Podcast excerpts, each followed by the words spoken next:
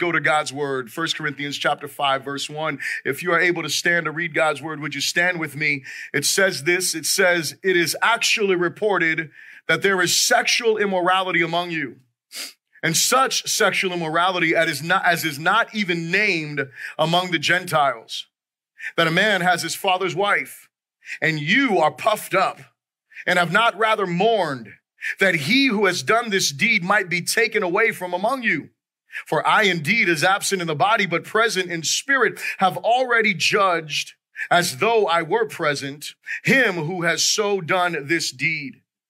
In the name of our Lord Jesus Christ, when you are gathered together along with my spirit, with the power of our Lord Jesus Christ, deliver such a one to Satan for the destruction of the flesh, that his spirit may be saved in the day of the Lord Jesus.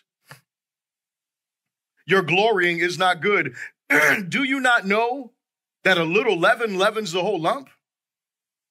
Therefore, purge out the old leaven, that you may be a new lump, since you are truly, since you truly are unleavened. For indeed, Christ, our Passover, was sacrificed for us. Therefore, let us keep the feast, not with old leaven, nor with the leaven of malice and wickedness, but with the unleavened bread of sincerity and truth. I wrote to you in my epistle not to keep company with sexually immoral people.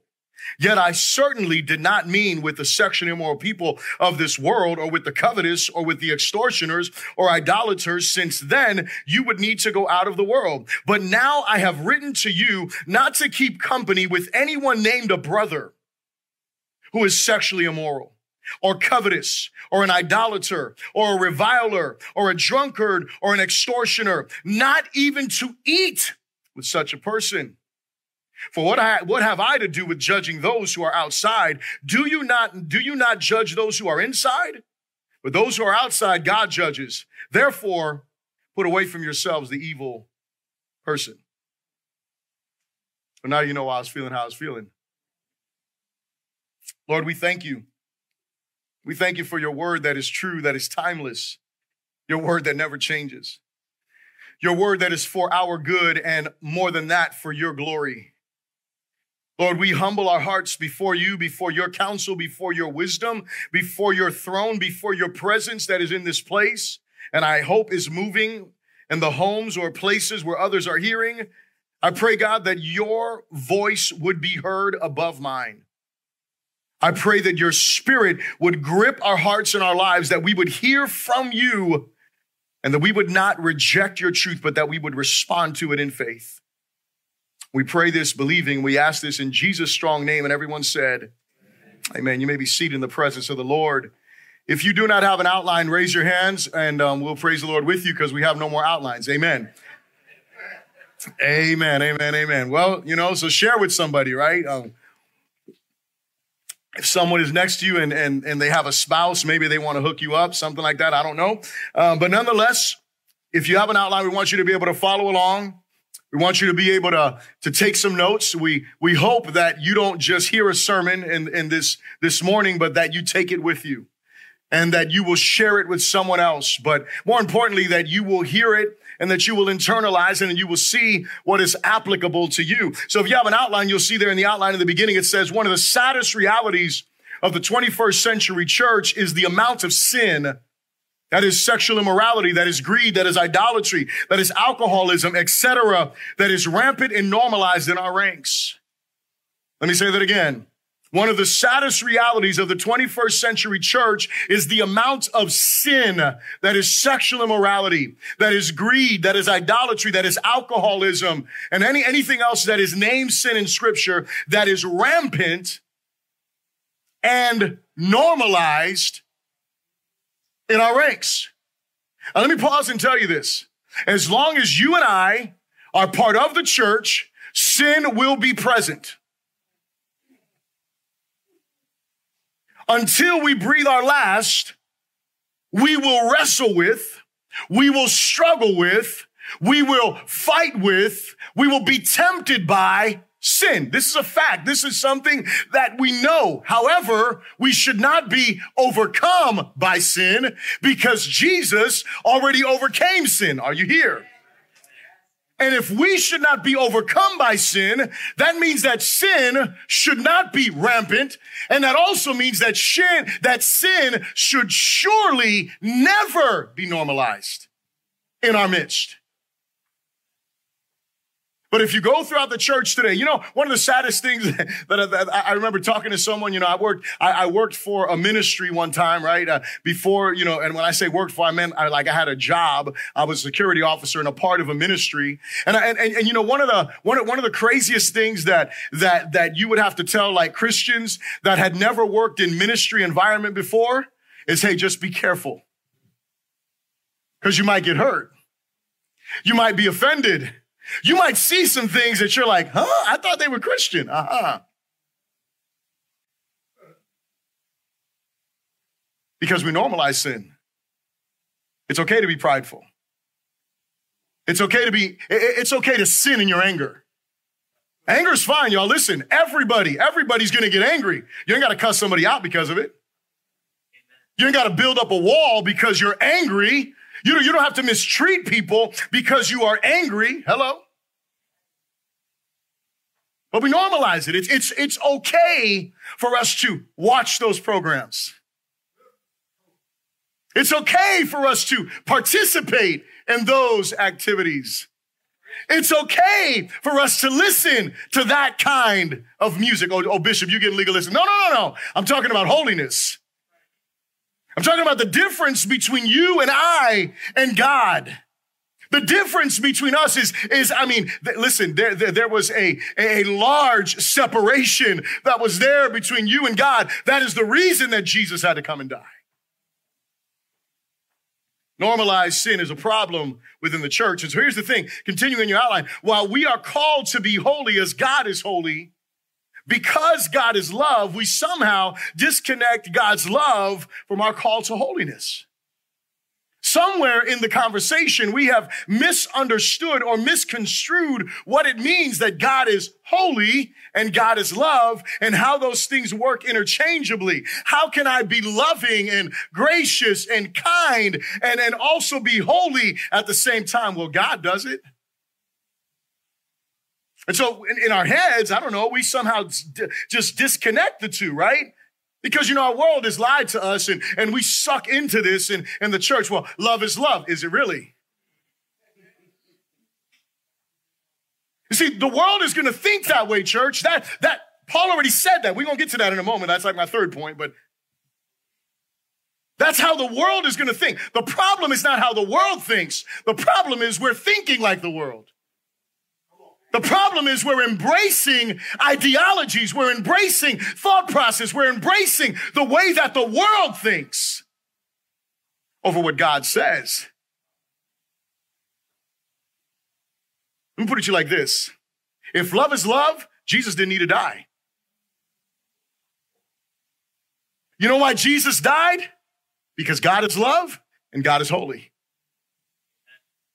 And because God is holy and because God loves us so much, guess what? He doesn't want to be separated from his creation. He has to do something to bridge the gap in order to bring us together. So there had to be someone who, to, who absorbs the wrath of God. Because if someone doesn't absorb it for us, guess who gets it? We do. And so, church, we have to think about this that we have called to, we have been called to be holy. So, again, we grow in, in your outline, we grow, we, we seek to grow in love, in tolerance, and acceptance while minimizing the pursuit of holiness, relational accountability, and the regular practice of church discipline. That's the title of the message today church discipline. Church discipline. So what I want you to think about this morning, I think I've said a lot. You should be hopefully thinking about that. But what I want you to think about this morning is this. A church that doesn't practice discipline is incapable of impacting the world around it as the Lord intends. A church that doesn't practice discipline is incapable of impacting the world around it the way the Lord intends. Now, listen, we're going to have some kind of impact, whether we're holy or not. But a church that is practicing discipline the way the scriptures teach is a church that is committed to honor and glory uh, and glorifying the God of heaven. It is a church that is more committed to honoring the Lord than it is honoring itself. Are you here? It is a church that is more committed to, to, to really reaching and delivering those who are in bondage. It is a church that is really devoted to that and says, wait a second, we got to do things the way that God says, because if we don't do the things the way that God says, how do we expect God's presence and power to bring deliverance? As Sister Nicole came forward during our time of worship today, she's crying out, there's deliverance in this place. That's what you were saying, right? There's deliverance in this place. Let me ask you a question. How can there be deliverance somewhere if there is sin being coddled in the same place? How can, how, how can I tell you, hey, bring your marriage to God and then he will do a miracle if my marriage is a mess and, I, and, and I'm not loving my wife and then she's not respecting and honoring me and our home is all, me- how can I, how can I do that? I can't. I can tell you, well, there might be hope. Now listen, everybody's in a different place, right? I believe this. The church should be a hospital. Amen. So that means that there should be people who walk in the church who's ma- who are followers of Jesus, whose marriage may not be perfect, may not be the way, but they're working toward that. They're trusting the gospel in that. But if we just say, you know what, we're going to go ahead. I was, I was in my, my, my, my, yesterday. I was, you know, I was on Facebook and I was looking at someone's reel. And if they're watching, they're going to see it and they're going to be highly offended, but praise the name of Jesus. Hopefully they get delivered in this offense. I'm not trying to offend them just to offend them. But they, they said something in their, in their, in, in their, in their reel. They, they had a, a, whole little speech they were giving. And one of, one, one of the parts in their thing was about marriage and divorce. And they're like, divorce is this. It's when this relate, check this out now. This relationship no longer gives value to your life. That's why you divorce. I'm like, the devil is a liar. I'm like, hold on a second. Hold on, hold on a second. Glory to God. Now I'm a, now, I'm gonna tell you right now, I am I am a blessed, blessed man. My wife puts up with a lot. Amen. The Lord is using me to make her more holy. Hallelujah. Great is your reward. Hallelujah. 25 years, y'all. Next week, we said we celebrate 25 years. Glory to God. Two weeks, two weeks. Great is your reward. Praise the Lord. I can assure you that there are times that our relationship doesn't seem to add value. Does that mean we say, oh man, I'm done? You don't add value to me. I'm out. You're too much work. Is that, is, that, is that how Christian marriage is supposed to be? I'm not talking about the world. The reason why I'm bringing this up, because this is a Christian. Hello, come on now. This is a follower of Jesus. This is someone, wait, wait a second. But that's the mindset. That's the mentality that we have embraced. Not that, wait a second, marriage is a covenant that we enter into before a holy God. And we are to do this till death do us part. So if you are breathing and they are breathing, guess what? We're working towards this thing. I understand there's exceptions. I get all of that kind of stuff. The exceptions are minute and minuscule. The church would be nowhere near in equals with the world in the area of divorce if we were holding biblical principles to marriage. Listen, y'all, better for worse. That's what you said. Listen, there, there has to be the right mindset. We have to have the right mindset. But how can I bring you a word of, of deliverance? How can I bring you a word of healing? How can I offer you anything if my life doesn't show the power of the gospel? I can't. I can't offer you anything. And listen, if you, if you, if you're living a life that is dominated by sin, guess what? You are showing the, the gospel really has no power. I go to church, I call myself a Christian, but there really isn't life change. There really isn't life transformation. Therefore, why should anybody want to follow you? I can live miserable all by myself. I can live in shambles apart from Jesus. Come on, I, I know I got to keep going. Glory to God. Whew, 1109. Praise the Lord. They didn't give they, they, they, didn't give me a clock, so I'm gonna just run with it. Amen. I'm gonna run the clock out. There's no clock to run out, you know. It's football, football. See, I know some of y'all like, come on, Bishop, come on now, Bishop. We got uh-huh, uh-huh. Hmm. The first thing I want to ask you to repeat after me is this say, church discipline, church discipline. is about judging, about judging. sin rightly. Church discipline let me say that bad word, is about judging. Church discipline is about judging, but let's not stop there. Sin rightly. It is about doing something the way that God says. Going back to the text, this is what Paul says, verse one, and we'll run through it. Verse one, it is actually reported that there is sexual immorality among you and such sexual immorality as is not, as is not even named among the Gentiles that a man has his father's wife. Now, listen, in our culture today, it's really hard to do a sin that the world doesn't approve of. Let's keep it 100. In the days we live in, there are very few things that you could do that the world be like, nah, you can't do that. I mean, I mean, especially in the area of sexuality. I mean, we, we, we, we are diving off the deep end. But nonetheless, the, Paul is like literally saying, you know what? You, you guys are embracing sin that the world around you wouldn't even tolerate. Who's he talking to again? The church. Followers of Jesus. Y'all are telling, you're, you're, you're allowing sin that the world around you be like, no, no, no, that ain't right. The dude has his, has his stepmother. It seems maybe she wasn't a Christian because she doesn't get the rebuke he does. He's calling himself a Christian. He's coming to, he's coming to church. Doing, but the thing was that people knew this. It was, it, see, see, nowadays we can hide a lot better. Communities are different now. Back then, you couldn't hide that kind of stuff like that. It was going to be difficult. And this guy's over here living like he wants to live. And look, and look what Paul says in verse 2. he says, And you are puffed up. You're proud of this. You're like, yo, check us out. We, we that church. We're that affirming church. Oh, y'all ain't hearing me. So I don't know, know, know, what I'm talking about, right?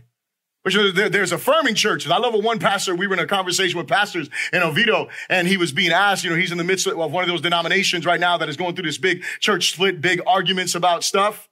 And he says, you know, one of those people was like, hey, are we an affirming church? He says, how can I be an affirming church? I can't affirm my sin. How can I affirm someone else's sin? That's the mindset, right? Like, like, like, like, like you don't want to be an affirming church that I'm, I'm your pastor and I'm an embezzler. Oh, y'all ain't hearing me. Come on now. Hey, we affirm sin up in here, right? Like, like, like, like I'm proud, I'm arrogant, I take money, do whatever I want with it. I'm not a man of prayer, I'm carnal, I got three wives. Like, we're affirming though, right? Like, that's what it is. No, no, all that's wrong, but we're gonna affirm. No, we don't affirm sin at all, period. But these people, they're like, yo, we, we, we're an affirming church. You know, we, we accept everyone. Okay, hold on a second. We're gonna get to that in a moment. Because here's the thing. We accept, we, we, we look, the door is wide open. Every, anybody who wants to come here can come. We want you to be here. We want you to hear God's word. But we don't want you to be confused of what a Christian is and what a Christian is not. See, this is why, this is why church discipline is so important because we need to draw the lines clearly so that way people can actually be like, wait, wait, wait, wait a second. This is, this is, this is Christianity. This is not. This is what it means to follow Jesus. This is not. This is what it means to be a disciple of Jesus. This is not. Just because you, you know, you like the rhythm of songs and, and you maybe like the stories that songs tell, that doesn't make you a worshiper. If you have good music, you know, we, we, you know, we had a couple of guests up here today, right? And my brother Omar, my brother Danny, can we give them a hand? Thank them for stepping in and, and helping us today for the glory of God. Yeah.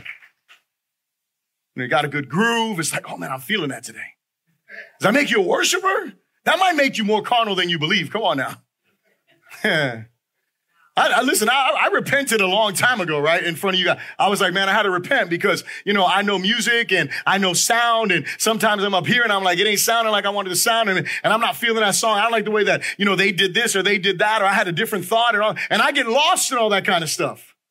Oh, that ain't got nothing to do with the Lord at all. I'm here to worship the king, not worship the music, not, not worship the mastery of the musicians not worship the harmonization of the vocalist. I'm here, I'm here to worship the God of heaven who created all. Does that mean we should have garbage music? No. Does that mean that we should have people up here that say, Hey, I want to sing to the Lord, but you can't sing? No, no, that doesn't mean that. that is not what I'm saying. the Bible says make a joyful noise. It doesn't say you need to be the worship leader. Not, you know what I'm saying? I mean, well, I'm a worshiper, amen. And the Lord wants to hear your worship, just not behind a microphone. I'm just, I'm, I'm keeping it 100, right? I mean, that, that's, that's, that's, y'all, I, I know I'm hurting someone's feelings. I, I'm, I'm just saying, right? Like, but worship, worship is about Him alone. And church discipline, whether you believe it or not, is about worship of the God of heaven. He goes on, he says, and you are puffed up and have not rather mourned. You know, you, you, do you know what sin should do to us when it is public? It should, it should feel like someone died. That's what this word means. You're puffed up and proud rather than mourning. Think about it for a moment. Imagine going to a funeral and being up in there making all kind of noise, acting all crazy, instead of being broken, solemn about the death of the loved one. That would be out of place, would it not? And Paul is saying you should have mourned. I believe this is what I this is what I firmly believe. I believe that this is what happens to the heart of God when we sin. There is that feeling that that that that's the reason the scripture says, do not grieve the Holy Spirit of God by which you were sealed that's what, don't grieve him.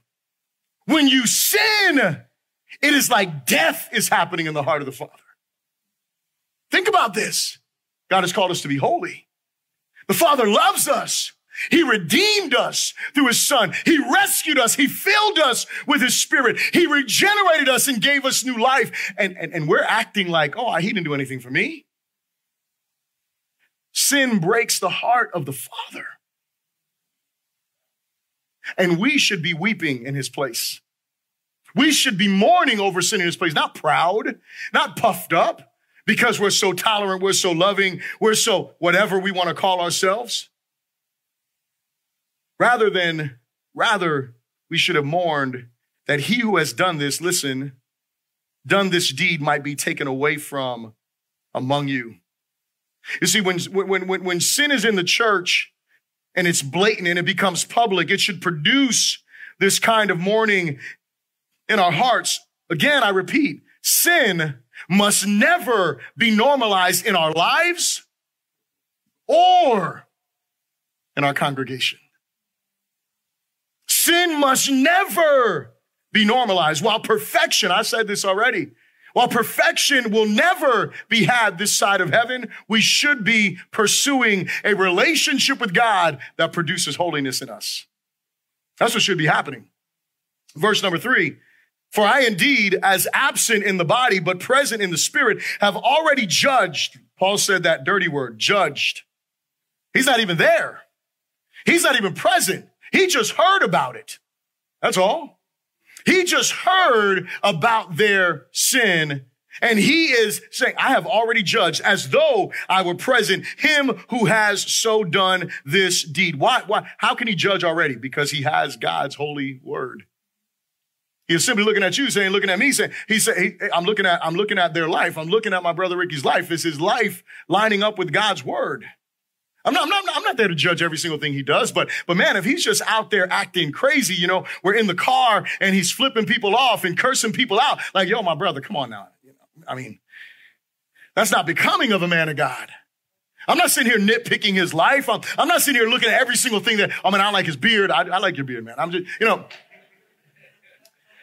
I, I, like the outfit you know, he can dress good. You know what I'm saying? But I'm just, I'm just saying, like, like I'm not looking at him, picking him apart. That's not what Paul is doing. Paul is saying, yo, this is crystal clear. This is sin. I've already judged it. See, it seems like the Corinthians, they, they were, they were unsure, right? So that, so he's giving them, he's like, you know, maybe you didn't judge because I'm not present. Maybe, maybe because the, you know, the, uh, the apostle was not there, the pastor, the, maybe you're unsure. Maybe, but he's like, yo, you should have already judged sin. You should have called sin sin. It's sin. It's, it, it's evil. It's sinful. It's foul. It's wicked. He's like, if I'm present, verse four through five, he says, in the name of our Lord Jesus Christ, when you are gathered together along with my spirit, with the power of our Lord Jesus Christ, deliver such a one. This is a hard word right here. Deliver such a one to Satan for the destruction of the flesh that his spirit may be saved in the day of the Lord Jesus. So how did he say sin was supposed to be dealt with? Publicly. First of all, sin needs to be specific, not just like generalizing. It was specific sin. It was sin that was public knowledge. It was sin that, that, that people knew about. And he didn't say, Hey, wait for me to come, for me to call a council, and then you guys deal with sin. That isn't what he said. He said in the power of the Lord Jesus Christ in the authority of the Lord Jesus Christ when you gather together. This is what he said. When you, you know, we, we come together in church and we have a lot of traditions that we do, right? Some places, you know, they, they, they do baby presentations, they, different, different things that they do. How about we have a moment in the service? This is church discipline time. Just saying. I, I, I, was I, was watching I was watching the church online, and they were saying, "Oh, you know, this Sunday we, we you know we have baby presentation." And, you know, everybody got excited, right? Everybody walked up, you know, with the baby. They brought him up to the front. The pastor grabbed the child. I was like, oh man, this is really beautiful. I, I love the way they do it. I'm like, you know, we might start doing that here. But anyway, but, but as I'm preaching this, I'm like, what about if we said, well, today we have a church discipline? Are we all going to be excited? Like, hey, we need, we need godparents for this. We need witnesses for this. Like, but, but, but what Paul is saying, when you gather together, He didn't say, leaders, go deal with this in private and then explain it to the church later. That isn't what he said, is it? He said, when you gather, you're supposed to have some discipline that happens. I want you to hold your place and just turn me. I know, I know, listen, I know. Today may take a little longer than I anticipated. Praise the Lord. Matthew, turn to Matthew real quick. Matthew chapter 18. This is good scripture for you. Matthew chapter 18, beginning in verse 15. I'm about to mess with some of y'all's theology too, because you, you see these verses and you're like, you think a certain way about these verses and you apply them a certain way, but I want you to see how the Bible actually applies them and how we should be looking at them. Matthew chapter 18, are you there?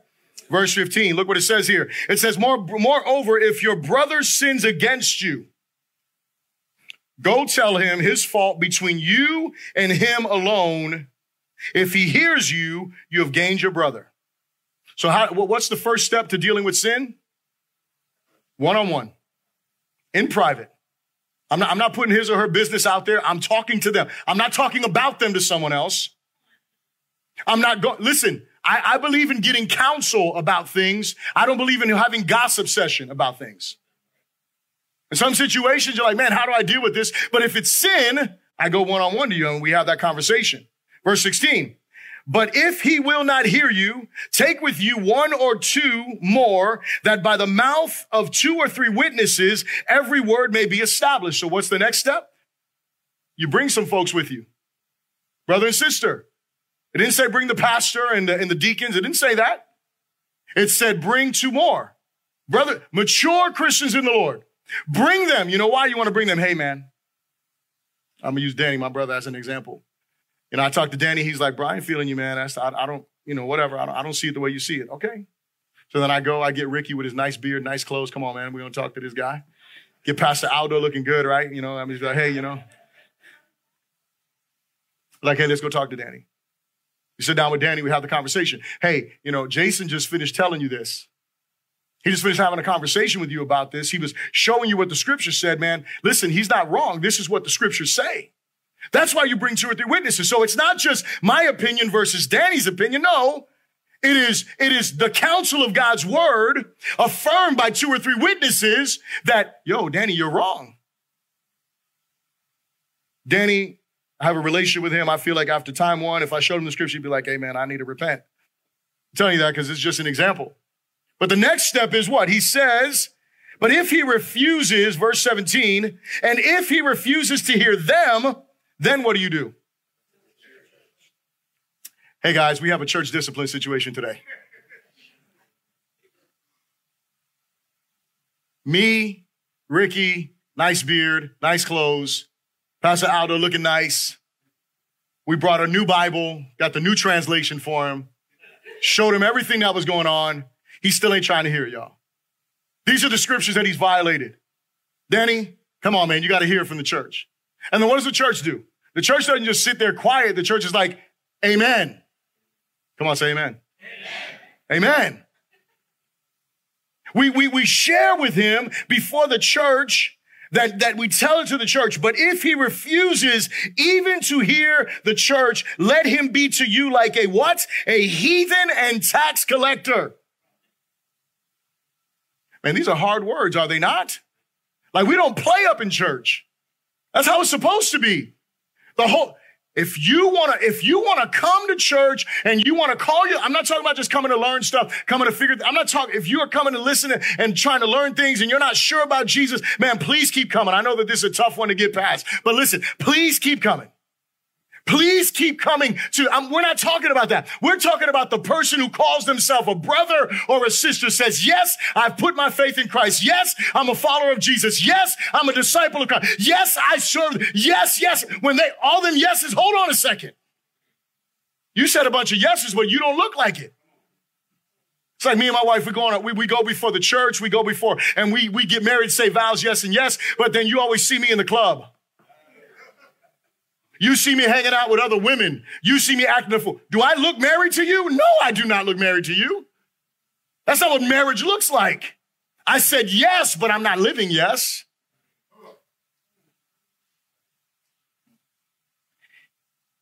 Treat him like a heathen and tax collector.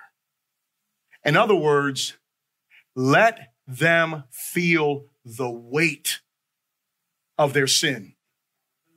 Deliver such a one to Satan for the destruction of his flesh, that his spirit may be saved in the day of the Lord. You hear it? Over here, what Jesus is saying is let them feel the weight of their sin. Don't give them a pass and say, hey, you know what? You living like a heathen. You living like someone who doesn't know Jesus. And it's okay. You can still be part of fellowship. You can still serve. You can still call yourself a Christian. No, no, and no. That's not the way that it's supposed to go. Why? Because Jesus said crystal clear on that day, Many will come to me, saying, Lord, Lord, I'm a Christian. I'm a Christian. I was part of core faith.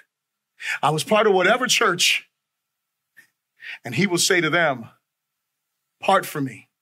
I never knew you because I don't like the way you dress. I never knew you because you went to the wrong church. I never knew you because you didn't succumb to a specific doctrinal system.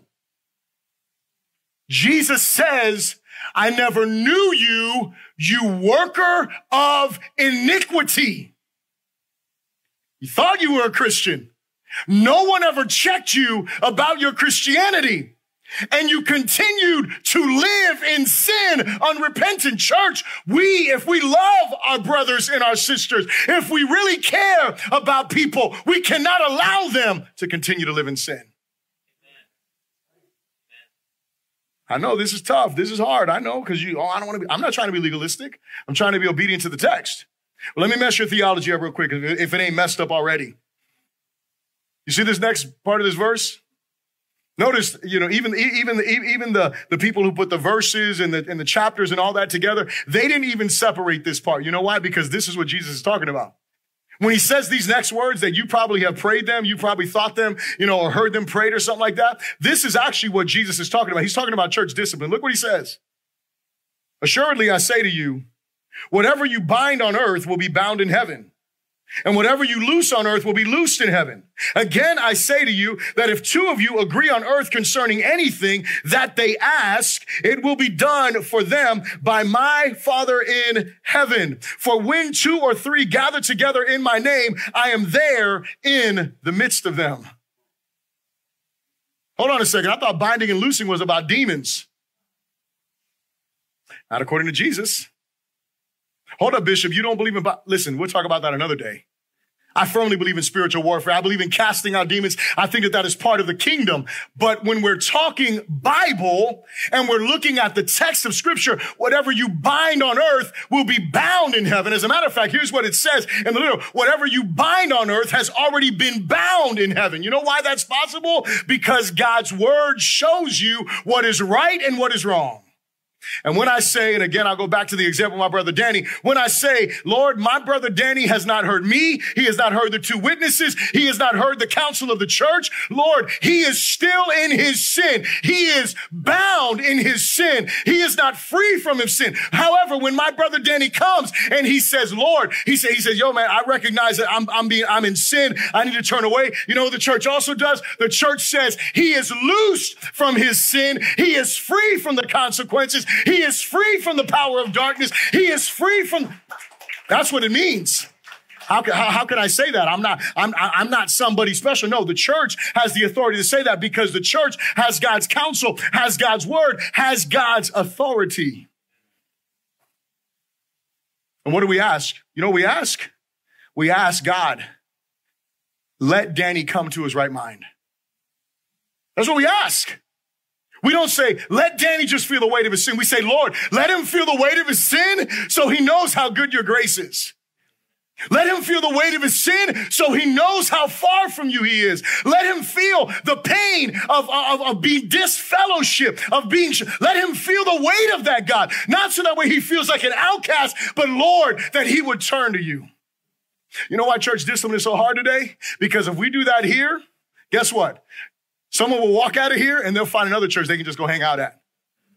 They're not going to stay in church discipline at home. They're going to go find their other Christian friends that are going to be very compassionate, very loving, very great. How could that church do that to you?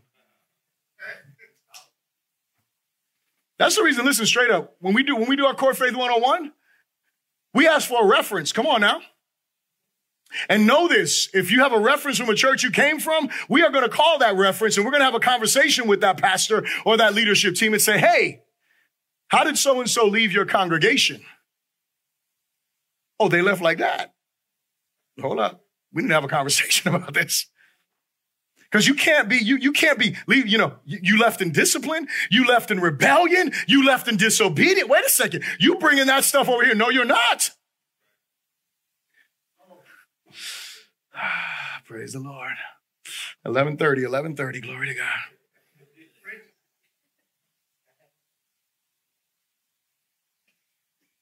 To judge sin rightly means to call sin what it is. It means to condemn it publicly and collectively. When it's public sin, it's got to be dealt with publicly. Private sin, you can deal with that privately. But if someone is going to continue to live in open rebellion against the Lord, we have to address that. We have to do it without fear. We have to do it without doubt because we have God's word to stand on. Again, we're not judging people's lives based upon our own standards. We're judging the church. Again, the church, we're judging each other based upon the standards of God's word. But we see, listen, and, I, I, I want you to hear this before we move on to this next point. We view the person in church discipline from a gospel perspective. We discipline with redemption in mind. Church discipline isn't to embarrass people. You know why it's so important to have an identity in Christ? Because when you know who you are, there's no embarrassment when you fall short. Are you here? Because I know who I am. When I, when, when I stand up here and I tell you that my wife has a great crown coming to her for dealing with me, glory to God.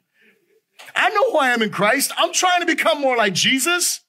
But I'm not over here, oh my goodness, if I tell him that, then I'm telling him I'm a terrible husband. I'm not worried about all, all that stuff because I know who I am in Christ. When we discipline someone, listen, it is not because I want to hurt your feelings. It's because I want you to truly be saved.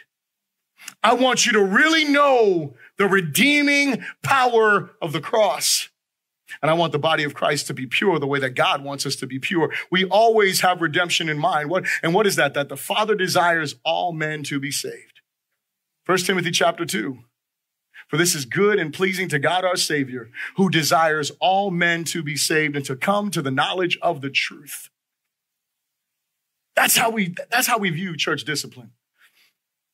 Number two, repeat this after me. Say, church discipline, church discipline. is about preserving gospel reverence.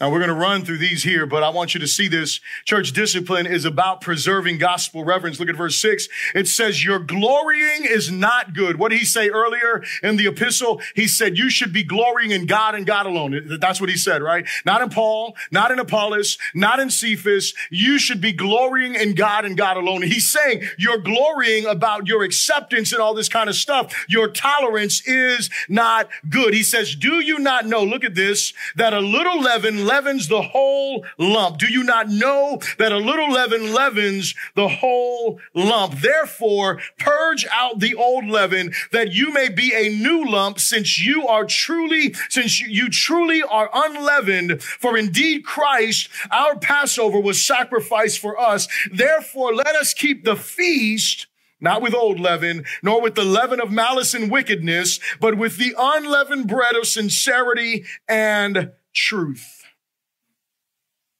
Corinth was boasting in the wrong thing, their tolerance to their detriment. They didn't realize. Either they didn't realize it or they were ignoring the fact that a little leaven, a little sin will leaven the whole lump. When you go to the store, I don't, I don't, I don't do a lot of shopping for produce or anything like that. But I know my wife when, when she's, when she's shopping for produce, right? She, she, she checks the produce to make sure it's good. And if there's one if she's buying apples, if there's one apple that's bad, guess what she's not buying? If they're, if they're in a, if they're in a sack together, that sack is getting put to the side. Because one apple, one bad apple messes it all up. But this is deeper because this is not just, hey, one person is in sin. I'm gonna use Ozzy. I'll use Ozzy. You know, I'm, I'm, work, I'm working my way back. Well, Ozzy is in sin all by himself. It doesn't affect anyone else. That apple that's in that bunch, it doesn't necessarily affect the other apples. It's just one less apple. If you bought that bunch, that'll be a problem. That, that that's apples, but we're talking about the body. So we're a body. So Ozzy's sin that he, I'm not saying Ozzy's in sin. Come on, y'all. Ozzy's sin, it affects all of us.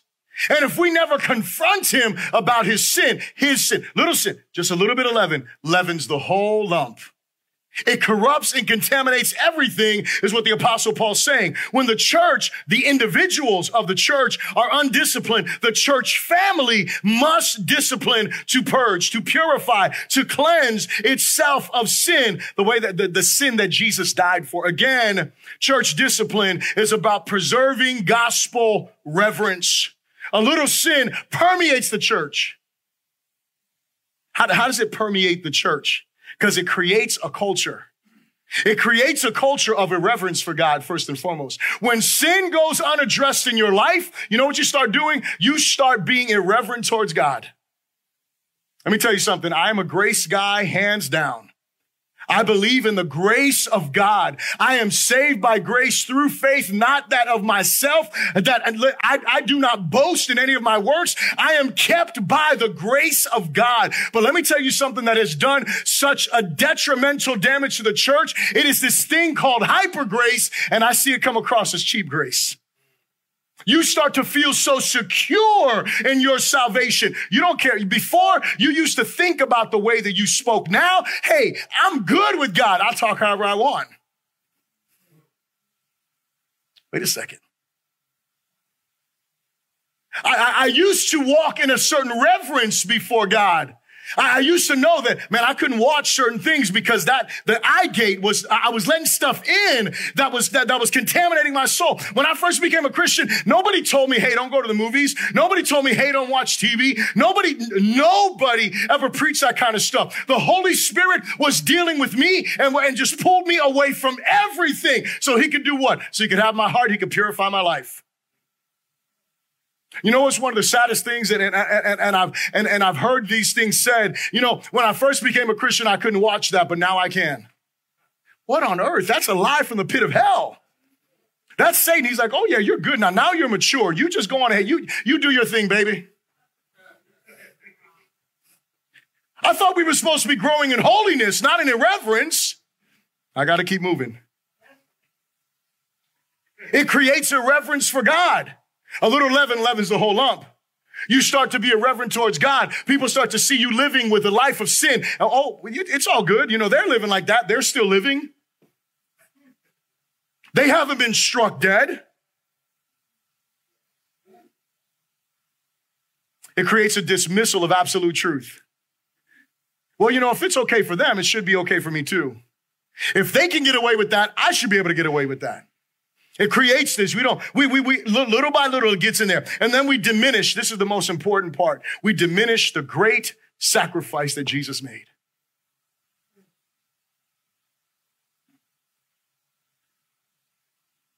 One of my favorite songs, words. I mean, I love, I love the, ryth- the, the rhythmic side of it as well. But we sing it this morning. It's, it's all praise to the, to the Lord Most High. My King Forever is the, is the title of the song. But those words, you gave your life for mine.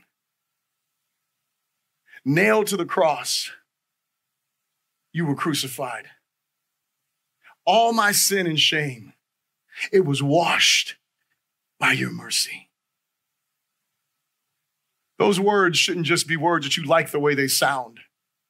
Those should be words that when you sing them, and, and listen, I'm not, I'm not, today I, have been crying all day, but you guys know me well enough. I, I don't cry every week. Uh, and it's not because I think crying is weak. I think crying is a great, I love when I'm, when I'm free like that. Being cleansed and purified and that's beautiful. But I'm just, that, that's not me.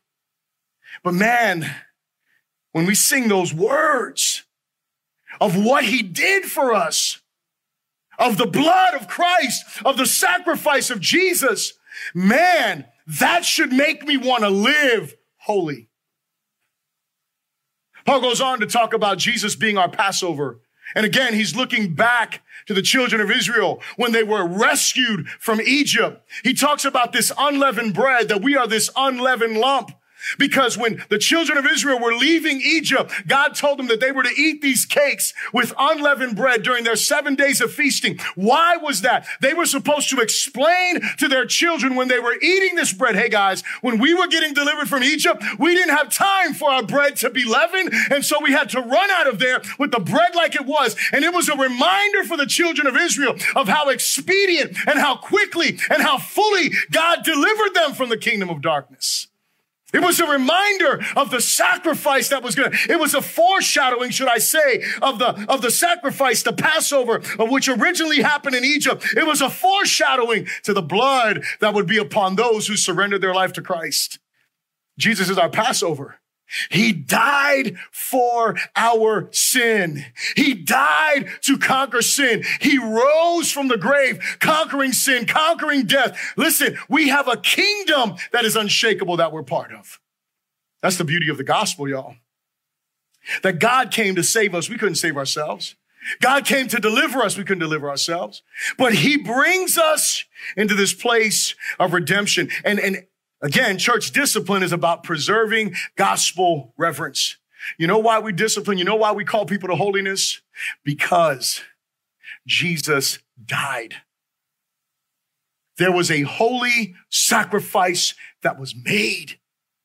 Every week we partake of a, an abbreviated version of communion, uh, of what the communion meal was really like in the times of Jesus and the apostles and the first church. Why do we do that? Because we want a reminder, a symbolic reminder every week of the blood that was shed for us, of the body that was torn for. We want to be reminded that we are redeemed, that we are here, not because we're cute, not because we're religious, not because we're great, but because he is.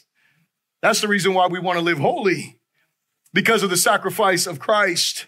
The gathering of the church is always, hear me when I say this, it is always supposed to be holy. Not only when we come together, not only when we get together in this room is it supposed to be holy, every day of your life, every moment of your life, every action you partake of should be holy. Now listen, that doesn't mean stop posting the stuff you post because, hey, that might not be holy. Stop living that way if it's questionable.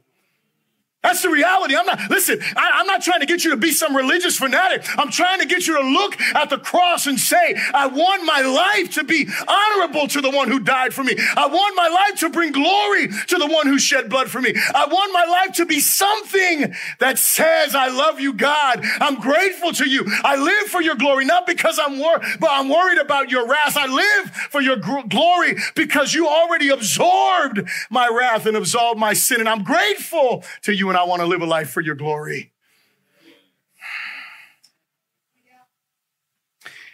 See, church, this is not just about us.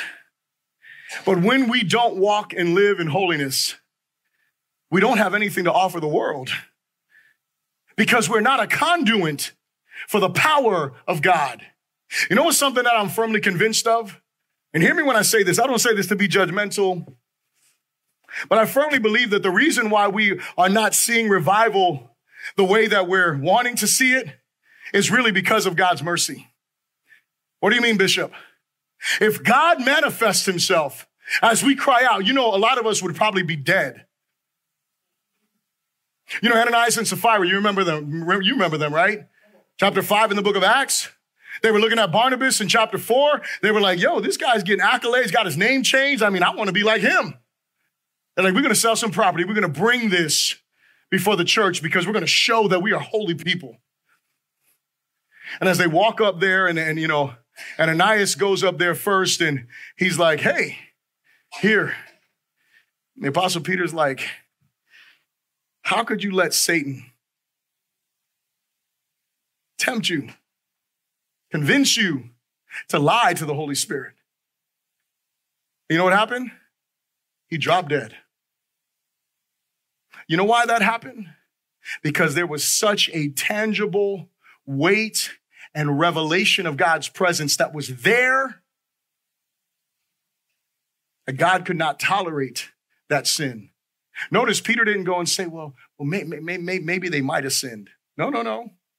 there was no question. The Spirit of God showed him. He was dead. But today, God move, really. Look at your life. You want God to move in that? Keep it at 100, church. You want, you want God to move in that? Do, do, do you think God is, is going to just walk in and be like, yes, listen, if you're asking God to come in and clean stuff up, amen, that's what he wants to do. But most of us, what we want is we want God to come. And like Danny just said, we want him to bless our mess. We're, we're going to keep it a mess like this. We're going to continue living how we live, but we want more of God. No, you don't. And because he loves you, he's not going to give you more. He's going to call us to be a people that call ourselves to be holy. Third thing, and I'm getting ready to wrap up here. Third thing, say church discipline is about maintaining holiness among God's people.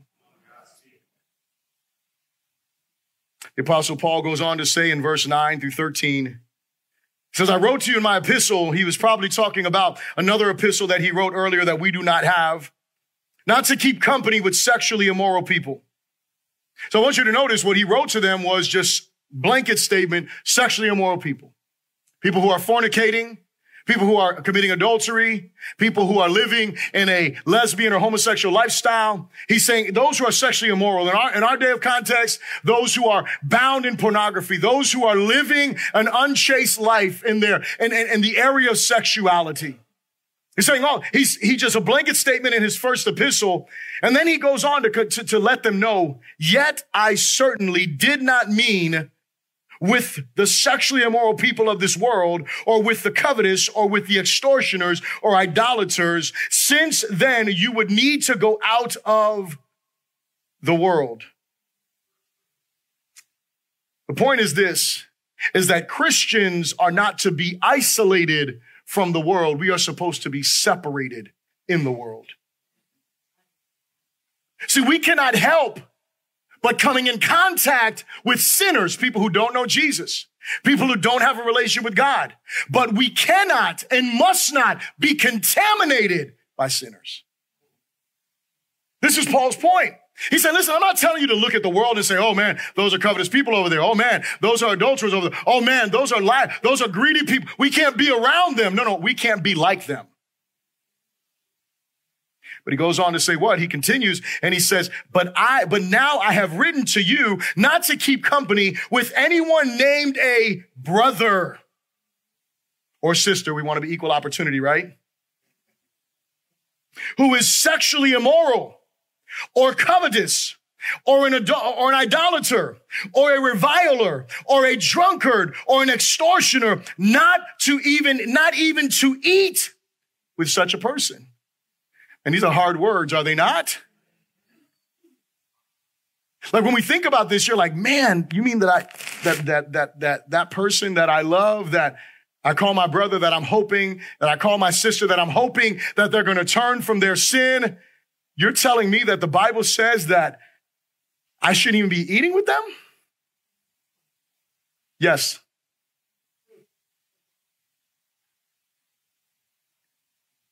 You know, we've probably all been in that relationship, right? Where someone was like ignoring our call, not responding to our text. And we're like, man, what, what did I do? Did I do something? especially when it's more than like a day, right? Like you've been reaching out to person for a week, you've left them, you know, another week, you're leaving them messages, they're not calling you back. There, there, there's a certain feeling, is there not? That's what people should feel when they are living in sin. Again, it's for the purpose of redemption. It's not to be mean. It's not to, listen, I can't break bread with you. Not because the pastor said, no, no, I can't because God's word says you're not acting like a brother. You're not acting like a sister. You're not acting like the family of God. Verse 11 is an example of the toughest thing to do, and that's tough love. Let me tell you something. Not breaking bread should hurt you more than it hurts them. You know, there's moments as a parent that, you know, I would be lying to say this is hurting me more than it's hurting you, just keeping it 100. In the area of discipline, there, there are times, but there are other times that for real, for real, this is hurting me more than it's hurting you. And it may not even be spanking that. It could simply be saying, like, you know what? You're not going to go to that event that we've been looking forward to going because you have been rebellious and you need to feel the weight of your sin. The whole family's going to Disney. We've been planning this. And man, you messed up, man. Why'd you have to mess up right now? I want you to experience this, this joyful time together. Tough love. But can I say this? For the sake of the gospel, for the sake of our Savior, for the sake of your brother and sister's eternal salvation, don't be a coward. Don't be cheap with the grace of God. Don't minimize God's standards just because you don't want to offend someone. And I'm, I'm wrapping up verse 12 and verse 13. Much longer than I anticipated, but here we are. For what have I to do with judging those who are outside? Listen, we're not supposed to judge those who are outside. They're already judged. Oh, we're supposed to have some conversations. I'm going to give you some verses so you can look at this because I think that it's important. We're, we're, we're definitely supposed to let them know. You, you, you, know, you know why we get up here, at least I do, I get up here and I rail about things that are going on in our culture. It's not because I don't expect that of the world. It's because the church accepts that. It's because we embrace it. We vote for it. We think it's okay. There's a problem, church. When salt loses its saltiness, it is good for what? Nothing. And that's the problem, is that we've lost our saltiness. Don't be salty like you know what I'm saying, but you know, be salty. Verse 13. But those who are outside, God judges. Therefore, put away from yourselves the evil person. He's quoting the Old Testament here. And in the Old Testament, you know what they did in the Old Testament? When they put away the evil person, they stoned them, they executed them. Praise God, we excommunicate, not execute. Praise God that He's not saying, hey, it's time for church discipline. Get your stones ready. That ain't what He says. Praise the Lord. He says something that might be harder. You're gonna have to, to walk in, because you know what? Here's, here's the thing. And, and, and listen, if you are, if you're living in sin, you need to know this. It hurts us when you're not part of fellowship. Because when you're not here, you're missing. And we're missing you. So listen, don't play with sin. Repent of sin. Turn from sin. Submit to the Savior. Thank God for what He has done for us. Here's my closing question for you Do you accept God's teaching on church discipline? And will you commit to practicing it? See, the first part is going to get an amen right away. Yes, we accept God's teaching. Maybe, because there's some people who are still a little rebellious.